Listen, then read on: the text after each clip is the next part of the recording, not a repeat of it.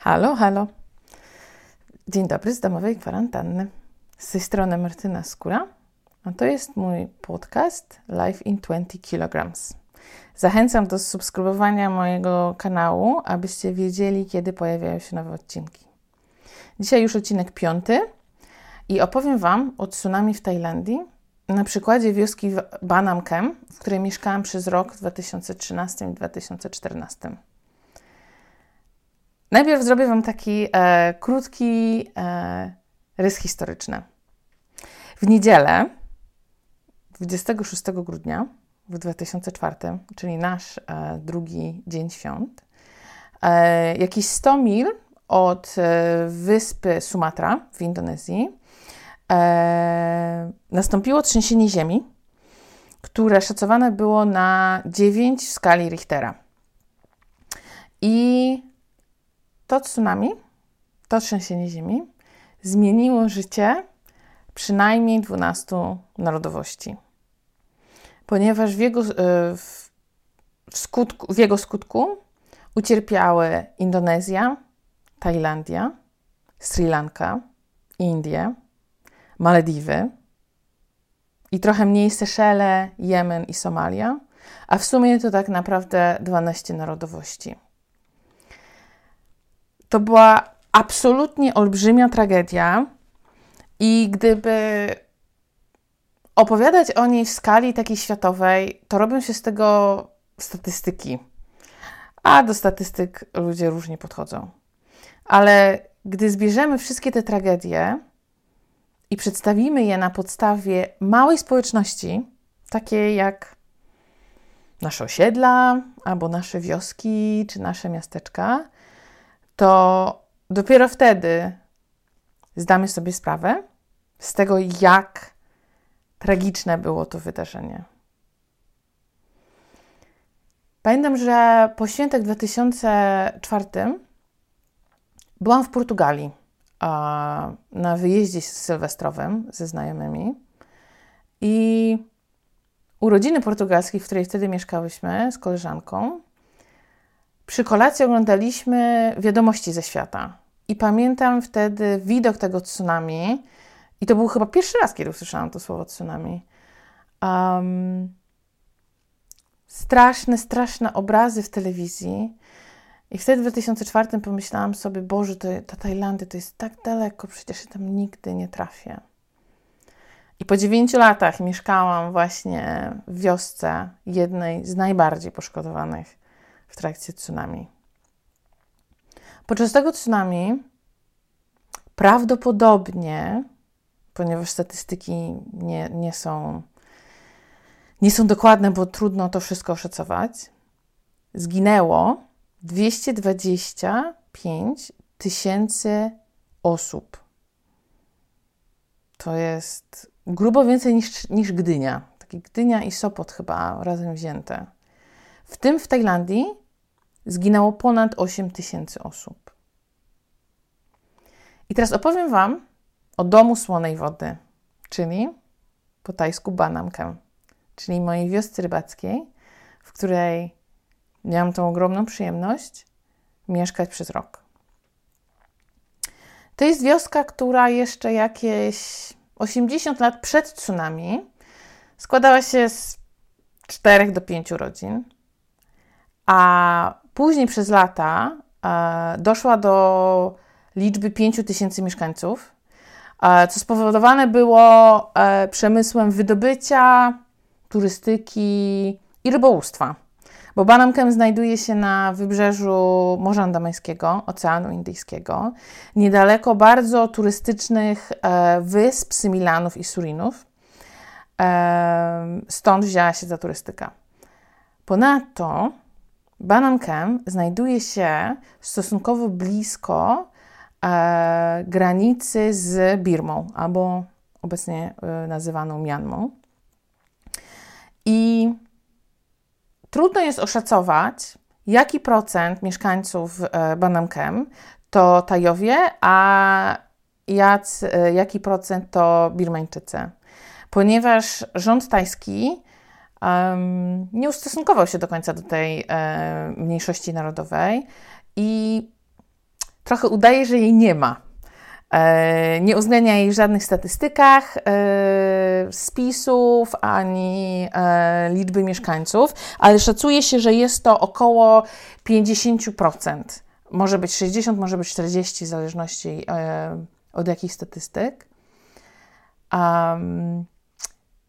W wiosce, w ogóle na wybrzeżu Morza Andamańskiego wydobywano przez pewien czas cynę wzdłuż wybrzeża.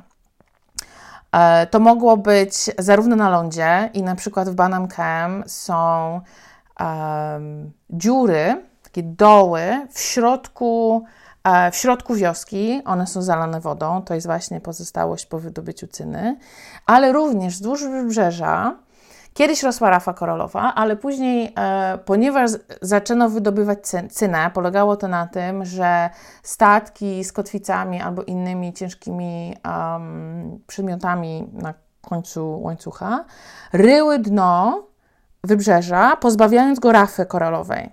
A rafa koralowa jest naturalną ochroną wybrzeża, bo gdy na przykład idzie właśnie fala tsunami, to przez to, że rafa koralowa jest na dnie, ona hamuje tą falę i e, zmniejsza jej siłę. Ponadto również e, w tamtym regionie Tajlandii, również na wyspie Phuket, która bardzo ucierpiała e, przez tsunami, wycięto bardzo dużo mangrowców, drzew namorzynowych, które również stanowią ochronę wybrzeża właśnie przez tsunami, przed tsunami. I wycięto je dla turystów, ponieważ na tym terenie, gdzie rosły te drzewa, wybudowano wiele kurortów, które to właśnie, właśnie bardzo ucierpiały na, e, przez tsunami. I teraz tsunami to nie jest jedna wielka fala, którą wielokrotnie widzimy e, na filmach. W przypadku Tajlandii, w przypadku Banamkem, to były trzy fale. Tsunami może być w, e, w, te fale tsunami mogą być w odstępie 5 do 45 minut. W przypadku Banamkem to były odstępy e, dużo krótsze. Pierwsza fala uderzyła o 9.43 i miała około 6-7 metrów. Druga fala uderzyła o 10.03, czyli 20 minut później, i miała około 10 metrów. A trzecia fala uderzyła o 10.20 czyli 17 minut po drugiej fali, i miała około 5 metrów. I dopiero o 12 e, morze wróciło do swojego naturalnego poziomu.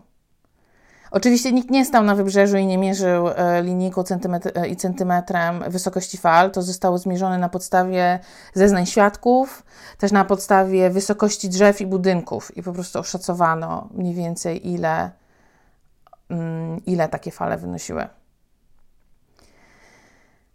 I a, jak wyglądało to samo uderzenie fali? Ludzie zauważyli, że idzie fala i zaczęli uciekać. Części się udało, części się nie udało. E, w tym czasie dzieci były już w szkole, e, rybacy byli na łodziach na morzu, część mieszkańców wyjechała poza wioskę troszeczkę bardziej w ląd do innych miast do pracy. I gdy fala szła, Ludzie biegli, aby od niej uciec, ale ponieważ były właśnie te dziury zalane wodą, to zamiast uciekać wzdłuż wybrzeża na Krechę, najpierw wielu z nich musiało obiec te dziury, tracąc bardzo dużo czasu. W związku z tym też wiele straciło swoje życie, bo nie zdążyło uciec. A ponadto e, Dwa wielkie kutry zostały przeniesione właśnie przez falę tsunami. Na początku zostały przeniesione na, e, na górze tej fali, więc nie siały tyle spustoszenia, ale później przez drugą i trzecią falę zostały turlane wzdłuż wybrzeża. Kutry, tej, e, kutry są teraz w środku wyspy, e, nie wyspy, przepraszam, w środku wioski Banamkem. Są dwa, pomarańczowy i niebieski. Jeden z nich ważył 59 ton. I w trakcie, jak się właśnie turlał przez tą wioskę, zabił bardzo dużo ludzi i zniszczył bardzo dużo domów. W sumie szacuje się, że ostało się tylko 49 domów z prawie 1400 domów w całej wiosce. Ponieważ wioska jest oddalona od najbliższego miasta, nie, to nie jest długa odległość, to jest kilka kilometrów, ale w związku z tym została odcięta od innych, e, od pomocy i od innych miejscowości. Przez kilka dni nie dotarła tam żadna pomoc, ponieważ według statystyk mieszkało tam wcale nie tak dużo mieszkańców, ponieważ statystyki zawierały tylko liczbę Tajów, a nie wszystkich mieszkańców, wliczając to Birmańczyków. No i jak wygląda tsunami, y, jak wygląda Banamkem po tsunami? Jak to tak naprawdę wpłynęło na mieszkańców tych ludzi? Ludzie przez bardzo długi czas, długi czas wierzyli, że na dnie tych właśnie stawów, które pozostały po wydobyciu cyny, są jeszcze ciała. I tak naprawdę przez jakiś czas po tsunami te ciała rzeczywiście stamtąd wypływały. Ponadto tsunami zniszczyło szkołę i wielu nauczycieli i uczniów. I uczniowie przez pewien czas bali się w ogóle chodzić do szkoły.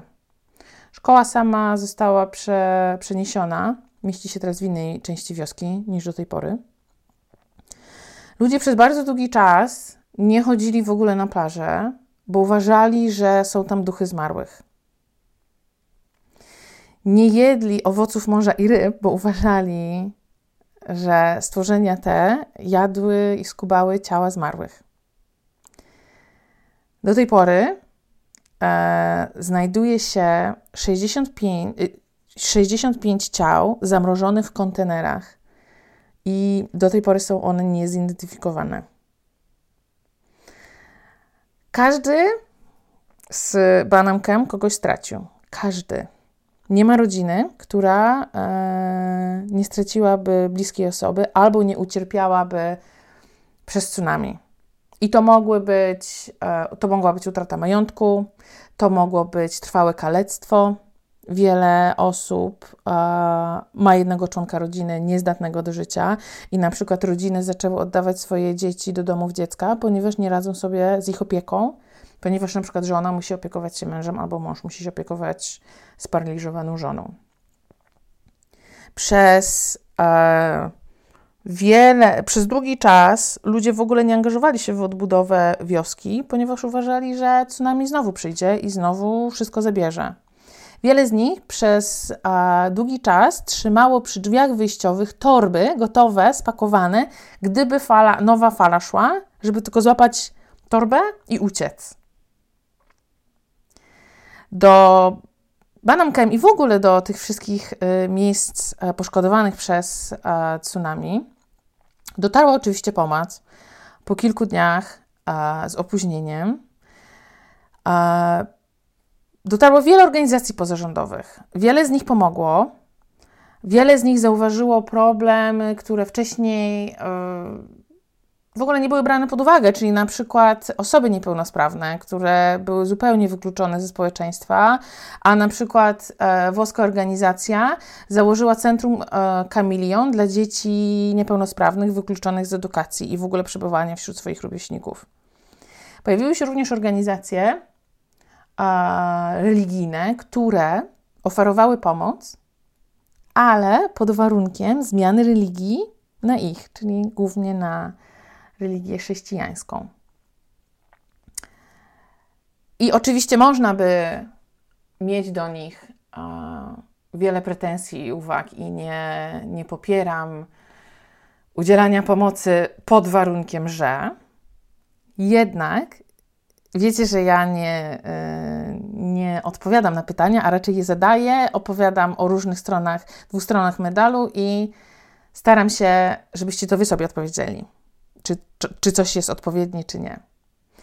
Taka organizacja a, z religijna z Singapuru przyjechała do Banam Kem i pomogła właśnie tej mniejszości e, z Birmy, ponieważ według prawa tajskiego, jeżeli nie jest się tajem, nie przysługuje e, Wam edukacja w tajskiej szkole. Czyli te wszystkie dzieci z Birmy nigdy nie dostały żadnej edukacji, ponieważ prawo tajskie tego zabraniało. I ta singapurska misjonarska organizacja założyła szkołę właśnie dla birmańskich dzieci. I dzięki temu dzieciaki mogły się uczyć, e, zdobyć przynajmniej podstawową edukację, chyba do klasy ósmej albo dziewiątej. I ta organizacja również prowadziła wiele warsztatów takich zawodowych, żeby mm, ta mniejszość społeczna kształciła się w jakimś fachu, w jakimś zawodzie, żeby mogli dostać pracę. No i um, wiele zmieniło się właśnie w wiosce e, Banamkem od czasu tsunami. Tak jak wspomniałam, szkoła została przeniesiona i w ogóle teraz budynki w Tajlandii, zwłaszcza na wybrzeżu, są budowane troszeczkę w inny sposób. E, buduje się je tak, że pierwsze piętro, w sensie parter, jest, to są tak naprawdę tylko filary i pierwsze i drugie piętro e, budowane jest na tych filarach. Ma to służyć temu, że jeżeli idzie fala, to właśnie ta woda podmywa budynek właśnie między tymi filarami i w ten sposób e, pierwsze i drugie piętro są uratowane i osoby, które tam się znajdują, są ocalone. Szkoła jest zresztą jednym z punktów ewakuacji e, w Banamkem obecnie. Jest również takim miejscem świątynia i sklep niedaleko świątyni, ponieważ znajdują się one na wzniesieniach. E, w całej wiosce wprowadzono system oznakowania. I są to mapy ewakuacyjne z planem wioski i zaznaczonymi punktami. E, są to znaki, e, które wskazują w jakiej odległości, w jakim kierunku są najbliższe punkty ewakuacji. E, są to wieże tsunami, które na pewno wiele z Was widziało, będąc na południu Tajlandii.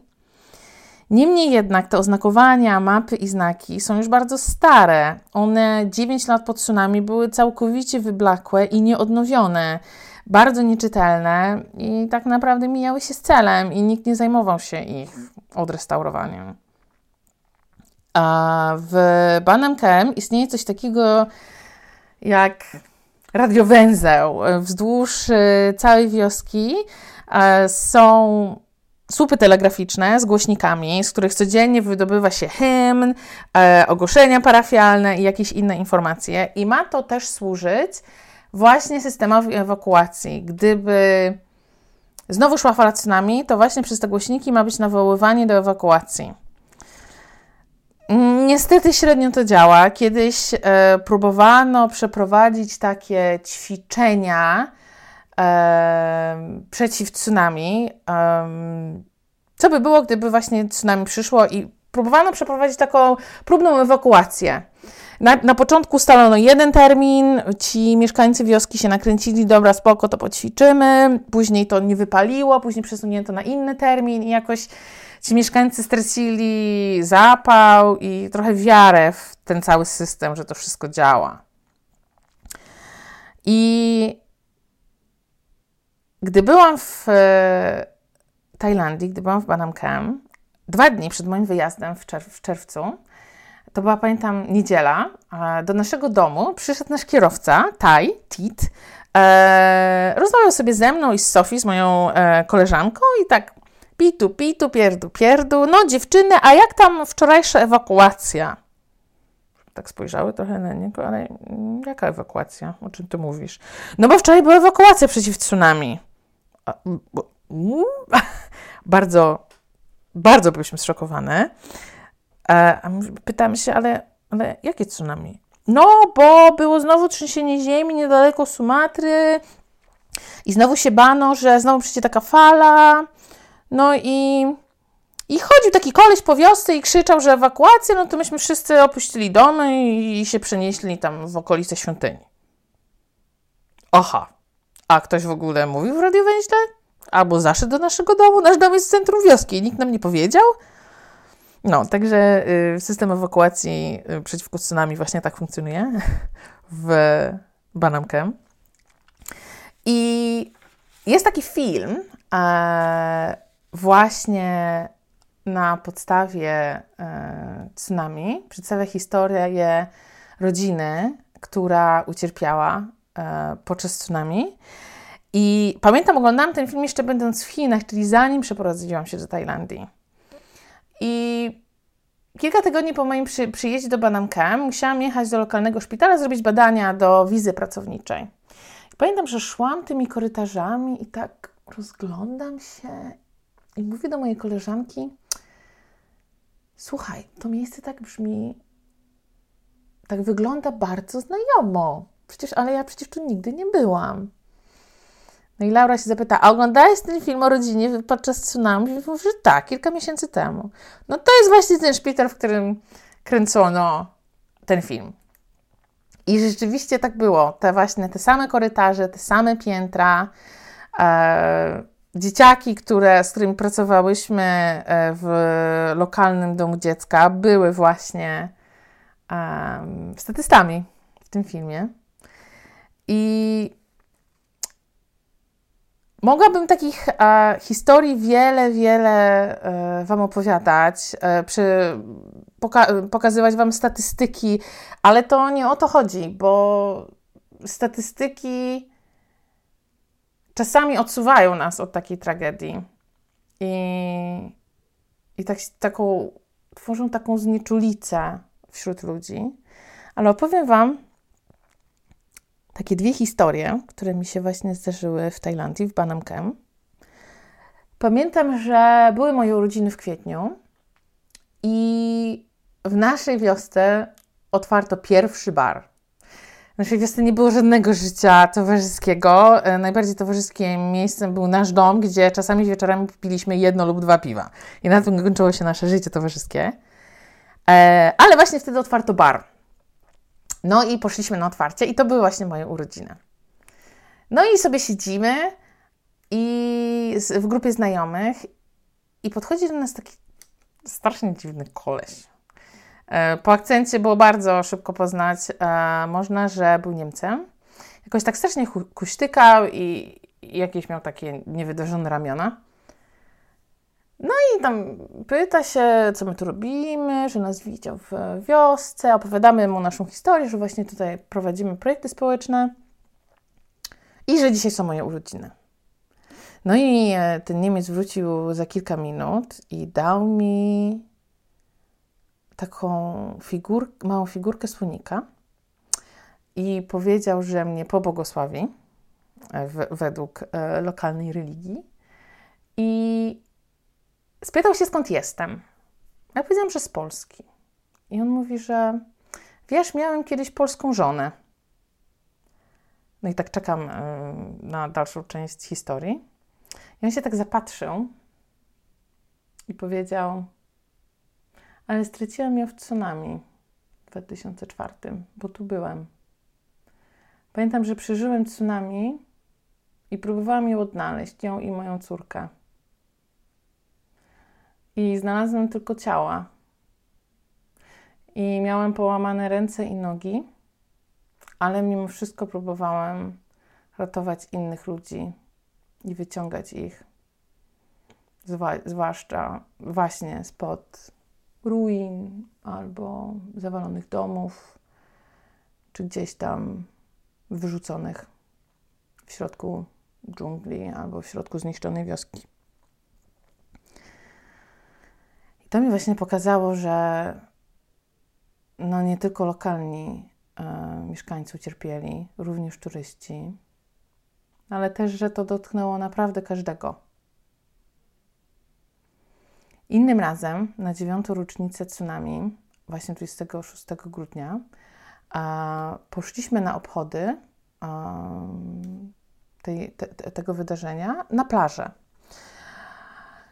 I tam zebrała się lokalna społeczność, był jakiś tam taki festyn, wspomnienia, yy, pieśni i było oczywiście puszczanie lampionów. I pamiętam, że to był cudowny widok, tyle lampionów na niebie, wszystkie płonęły, ludzie stojący na, na plaży. No to było jedno z takich bardziej niesamowitych przeżyć. Mam teraz już troszeczkę inne podejście do puszczania lampionów i aspektów ekologicznych i tego, jak, e, jak niszczą oceany i środowiska. Niemniej jednak wtedy o tym nie myślałam. Pamiętam, że siedziałyśmy z Laurą, moją przyjaciółką, na, na pomoście i podszedł do nas taki koleś i bardzo kiepsko mówił po angielsku i próbował, próbował z nami zagadać. I że, że on nas zna, że, że my się znamy, a my tak, kurczę, w ogóle koleś, nie kojarzymy cię. Mówi, że tak, tutaj, tutaj, że kawa, kawa, ice coffee, ice coffee.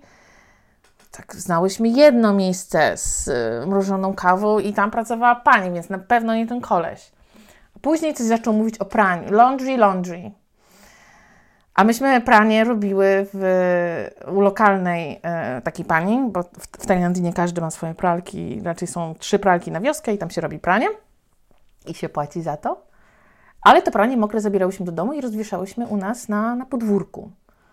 I Laura w ogóle, w, myśląc, kreując czarne scenariusze, stwierdziła w pewnym momencie: Martyna to jest jakiś zboczeniec i on na pewno kradnie nam bieliznę, albo przynajmniej podgląda nas, jak wieszamy tą bieliznę.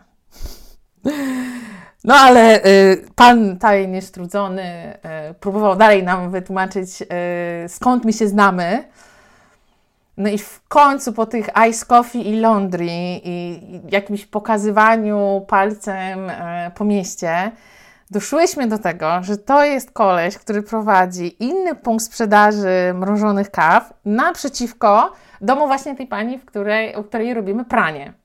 I rzeczywiście dwa dni później poszłyśmy do niego i to był właśnie ten sam pan. I się bardzo ucieszył, że myśmy go e, rozpoznały. No ale wtedy tam tego wieczoru 26 grudnia na pomoście yy, pan bardzo się ucieszył, że, że w końcu się skumałyśmy o co chodzi i skąd on nas zna. No i za chwilę po tym, jak pojawił się na jego, e, na jego twarzy wielki uśmiech i wielka radość, że, że my już wiemy, kim on jest, ten uśmiech zszedł i on popatrzył w morze i, i powiedział, że to tsunami to tragedia była, bo on właśnie stracił, stracił swoją mamę, bo sam w trakcie tsunami był już w pracy w innym mieście, bardziej w, w głąb lądu, a jego mama została w domu, właśnie w Banamkem i niestety nie przeżyła. Na naszej ulicy był też taki człowiek, który spacerował tą ulicą i cały czas był naburmuszony. On chodził i miał po prostu grymas na twarzy, aż nie chciało się na niego patrzeć, a przecież wszyscy Tajowie e, są uśmiechnięci i bardzo uprzejmi. I miał wielki dom i mieszkał tam sam. I później właśnie nasz sąsiad powiedział nam, że ten kolej stracił żonę i kilkoro dzieci. I sam został. I stąd te naburmuszenie na twarzy. Całe Banam Camp przeżyło wielką traumę. Tam wiele osób się nie otrząsnęło. Ludzie boją się deszczu, bo jak wali w dachy z blachy, to brzmi jak znowu by szło tsunami. Część dzieci bało się iść do szkoły, bo tam straciło swoich kolegów. Na plażę bo ponoć straszyło. Nie jedli owoców morza i ryb, bo ponoć jadły ciała ofiar tsunami. I takich historii jest na pewno wiele, bo to jest przykład jednej z wiosek, w której szacuje się, że połowa mieszkańców straciła życie, ale to się tylko szacuje. Na pewno jest więcej takich historii w Indonezji, w Tajlandii, na Sri Lance, w Indiach, na Malediwach.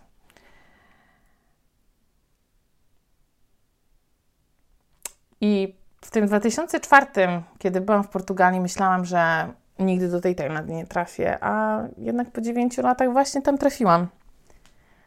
Jestem naprawdę bardzo wdzięczna za to doświadczenie. Za to, że mogłam poznać tych ludzi. Tyle po tragedii, którym jedni pamiętają tą tragedię, inni nie, ale to na zawsze odcisnęło piętno na nich. Ale dalej żyją, bo świat się nie skończył.